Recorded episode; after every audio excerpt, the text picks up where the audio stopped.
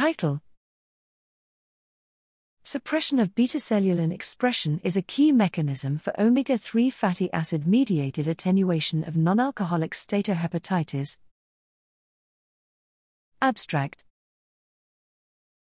Non alcoholic steatohepatitis, NASH, is currently the only prevalent metabolic disease with no FDA approved treatment strategy.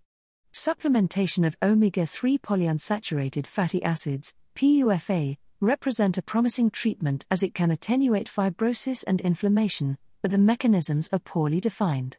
We employed a causal inference approach for multi-omics network analysis, which revealed critical cellular and molecular processes responsible for the effects of omega 3 PUFA, docosahexaenoic acid, DHA, eicosapentaenoic acid, EPA, in a preclinical mouse model of NASH.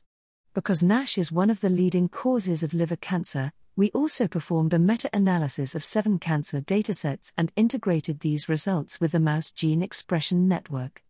The overlap of the NASH network with meta analysis identified beta cellulin, BTC, EGFR ERBB as a central pathway of hepatocellular carcinoma. In mice, DHA inhibits this pathway.